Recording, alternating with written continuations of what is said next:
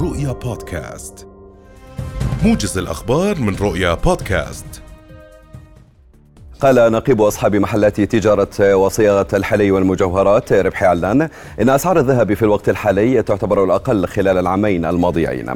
وأضاف علان في حديث لرؤيا اليوم أن أسعار المعدن الأصفر في جائحة كورونا تجاوزت 2000 دولار للأونصة وأن الفترة الحالية يبلغ سعر الأونصة من الذهب ما يعادل 1700 دولار مشيرا إلى أن أسباب انخفاض أسعار الذهب عالميا يعود لزيادة أسعار الفائدة على الدولار وجائحة كورونا وبيع روسيا للذهب لسد النقص من إمدادات الطاقة.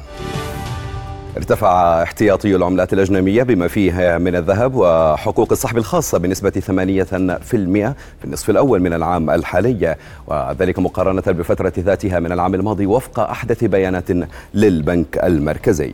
وبلغت قيمة الاحتياطي نحو 16 مليار و800 مليون دولار في هذه الفترة مقارنة مع 15 مليار ونصف المليار دولار تقريبا إلى أنه هبط عن المستوى الشهري مقارنة بنهاية شهر آيار الماضي بنحو 800 190 مليون دولار. قال أمين عام وزارة السياحة والآثار الدكتور عماد حجازين أن الوزارة تعاملت مع 234 شكوى من أو منذ بداية هذا العام. وأضاف حجازين في حديث للرؤيا أن الشكاوى الواردة للوزارة متعلقة ببعض المطاعم والأدلاء السياحيين بالإضافة إلى شكاوى متعلقة بمكاتب سياحية غير مرخصة. وأشار إلى أن الوزارة تتابع شكاوى تتعلق بترويج الأفراد للرحلات السياحية عن طريق وسائل التواصل الاجتماعي أو المكاتب غير المرخصة. مؤكدا اتخاذ المقتضى القانوني بحق المخالفين وفق الأصول.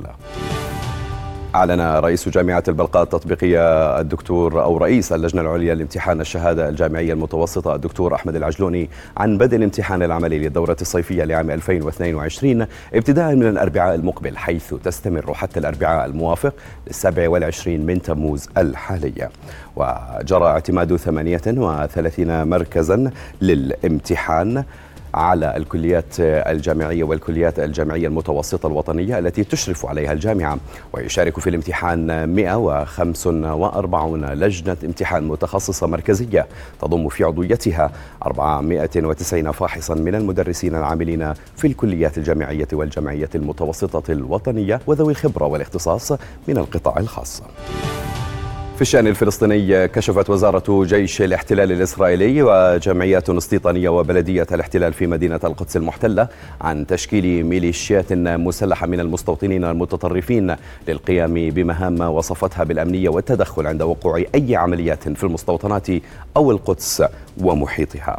ووفق صحيفة معارف العبرية في عددها الصادر اليوم فإنه وفق الخطط التي ستنفذ قريبا بشكل تجريبي سيتم تشكيل فرق احتياطية من عناصر مهرة للتدخل إلى حين وصول الجيش أو الشرطة لأماكن الحدث.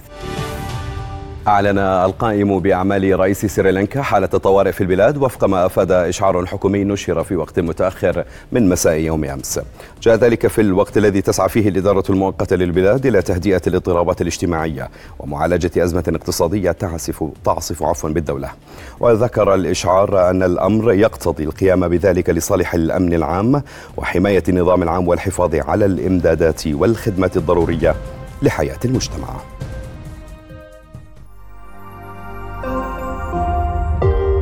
رؤيا بودكاست